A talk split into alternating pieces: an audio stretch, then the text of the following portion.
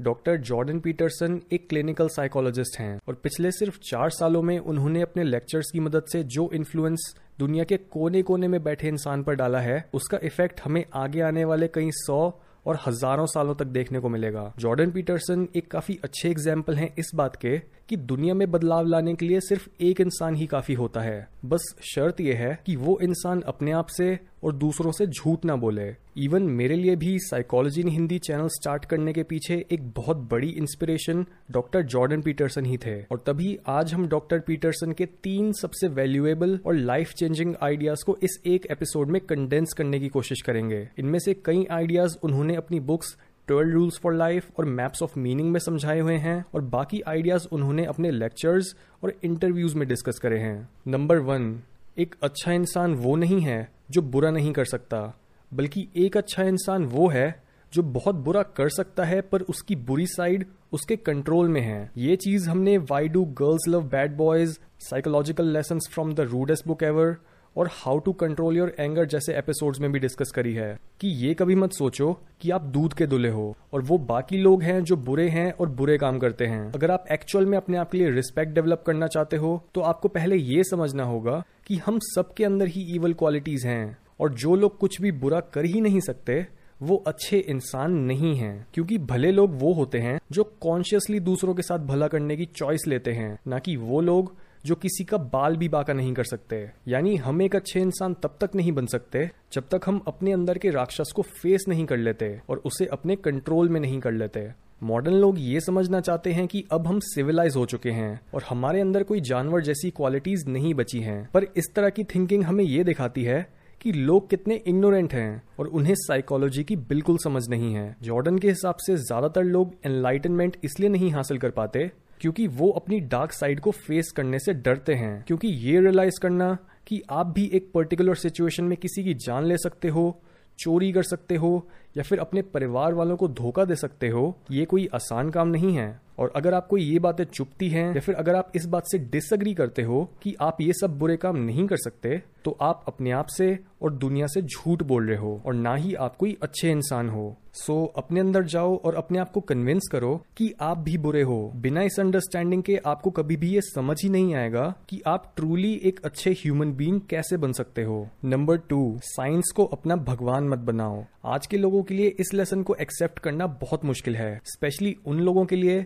जो scientifically minded होते हैं। लेकिन साइंटिफिक रेवोल्यूशन से पहले हमारे एंसेस्टर्स का थॉट प्रोसेस बिल्कुल अलग था और वो किसी भी सेंस में स्टूपिड नहीं थे, बल्कि वो हमारे से ज़्यादा वाइज थे। और वो दुनिया को साइंटिफिकली नहीं, बल्कि मेटाफोरिकली या सिंबॉलिकली देखते थे, जिनके ट्रेसेस हमें अपने कल्चर की स्टोरीज में देखने को मिलते हैं। और तब से लेकर अब तक हमारी साइकी के स्ट्रक्चर में कोई बदलाव नहीं आया है। जॉर्डन का मानना है कि हम ट्रुथ को दो तरह से समझ सकते हैं, यानी विजडम के थ्रू और फैक्ट्स के थ्रू फैक्चुअल ट्रुथ लिटरल होता है और उसे हम कई वेज में टेस्ट कर सकते हैं। जबकि विजडम हमें ऐसे ट्रुथ के बारे में बताती है जो लिटरल नहीं होता, पर अगर आप उसे फॉलो करते हो तो आपको एक पॉजिटिव रिज़ल्ट मिलता है। जैसे जॉर्डन ने अपने कई लेक्चर्स में बच्चों की स्टोरीज में छुपी विजडम को एक्सप्लेन करा है। ऐसी ही एक स्टोरी का नाम है there is no such thing as a dragon जिसमें एक दिन एक बच्चा नींद खुलने पर देखता है कि उसके बेड के पास एक छोटा सा ड्रैगन है। तो वो जाकर अपनी मम्मी को बताता है कि उसके रूम में एक ड्रैगन है, पर उसकी मम्मी उसे बोलती है कि ड्रैगन जैसा कुछ नहीं होता। तो वो बच्चा भी सोचता है कि चलो ठीक है, अगर ड्रैगन जैसा कुछ नहीं होता तो मैं इस चीज़ को अपनी अटेंशन क्यों दूँ? अगले ही सीन में ड्रैगन थोड़ा बड़ा हो गया होता है। बच्चा फिर से अपनी मम्मी को बताता है कि अब वो ड्रैगन उसके साथ टेबल पर आकर बैठ गया है, पर मम्मी अभी भी उसे इग्नोर कर रही होती है। अगले सीन में ड्रैगन इतना बड़ा हो गया होता है कि वो पूरे हॉल को कवर कर रहा होता है, पर उसकी मम्मी अभी भी ड्रैगन की एग्जिस्टेंस को डिनाई कर रही होती है। दोपहर तक ड्रैगन इतना बड़ा हो गया होता है कि वो पूरे घर में भी नहीं समा पा रहा होता, और जब पूरा घर ड्रैगन के साथ साथ मूव करने लगता है, तब फाइनली उस बच्चे की मम्मी बोलती है ओ तो सच में एक ड्रैगन है और इस फैक्ट को रिकॉग्नाइज करते ही ड्रैगन खुद ब खुद छोटा होने लग जाता है और पूरी फैमिली ये सोचने लगती है कि ये ड्रैगन इतना बड़ा हुआ क्यों था। इस स्टोरी में ड्रैगन उन चीज़ों को सिंबलाइज करता है जिन्हें हम इग्नोर कर देते हैं और उसकी ग्रोथ ये सिंबलाइज करती है कि जब भी आप अपनी किसी प्रॉब्लम को इग्नोर कर देते हो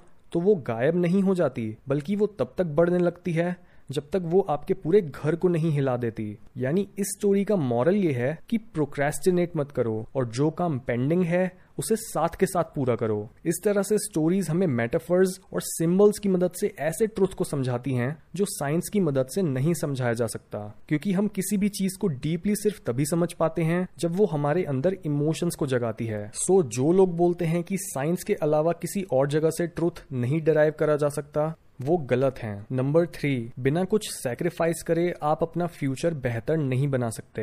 क्योंकि जॉर्डन के हिसाब से सेक्रीफाइस की डेफिनेशन ही अपने आप में फ्यूचर की डिस्कवरी को सिंबलाइज करती है। ये एक और ऐसी चीज़ है जो हमें इंसान बनाती है। क्योंकि कोई भी दूसरा जानवर कॉन्शियसली सेक्रीफाइस नहीं कर सकता। और ये फैक्ट हमें अपने आप से ये पूछने के लिए मजबूर करता है कि हमें कितने हज़ारों और लाखों साल लगे होंगे ये समझने में कि हमारा एक फ्यूचर है और हम एक तरह से पूरी एग्जिस्टेंस के स्ट्रक्चर से वादा कर सकते हैं कि हम आज अपनी कोई वैल्यूएबल चीज़ को सेक्रीफाइस करेंगे ताकि हम अपने कल को बेहतर बना सकें। हमारी इस अंडरस्टैंडिंग के सबसे शुरुआती इंग्रेडिएंट रहे हैं हज़ारों सालों पुराने रिचुअल्स जिन्हें आज भी परफॉर्म करा जाता है। इन रिचुअल्स में भी जहाँ लोग अपने भगवान को कोई भेंट चढ़ा रहे होते हैं, वहाँ भगवान एग्जिस्टेंस के उसी स्ट्रक्चर को सिंबलाइज करता है, जिसके साथ हम एक बेहतर फ्यूचर के लिए अग्रीमेंट करते हैं। पर हमारी साइकी को ऐसा लगता है कि हम किसी एब्स्ट्रैक्ट चीज़ से नहीं, बल्कि अपने जैसे एक दूसरे इंसान के साथ कोई डील कर रहे हैं, जो हमारी रेपुटेशन को जानता है और हमारे पास्ट के एक्शंस की जानकारी रखता है। सो so, एक तरह से यहाँ पर आइडिया ये है कि अगर आप अच्छे से बिहेव करते हो अपने गोल्स की तरफ़ बढ़ते रहते हो दूसरों के साथ कुछ बुरा नहीं करते और रास्ते में आने वाली सारी टेम्पटेशंस को इग्नोर कर देते हो बिल्कुल वैसे ही जैसे आप किसी इंसान को कोई प्रॉमिस करते हो और उसे अच्छे से निभाते हो तो फ्यूचर में आपके साथ कुछ अच्छा होगा। जॉर्डन का बोलना है कि अगर आप अपनी लाइफ से दुखी हो तो अपनी लाइफ में सबसे वैल्यूएबल चीज़ ढूंढो और उसे सैक्रिफाइस कर दो। जैसे बहुत से लोग ऐसे होते हैं जो अपने रिलेशनशिप में खुश नहीं होते।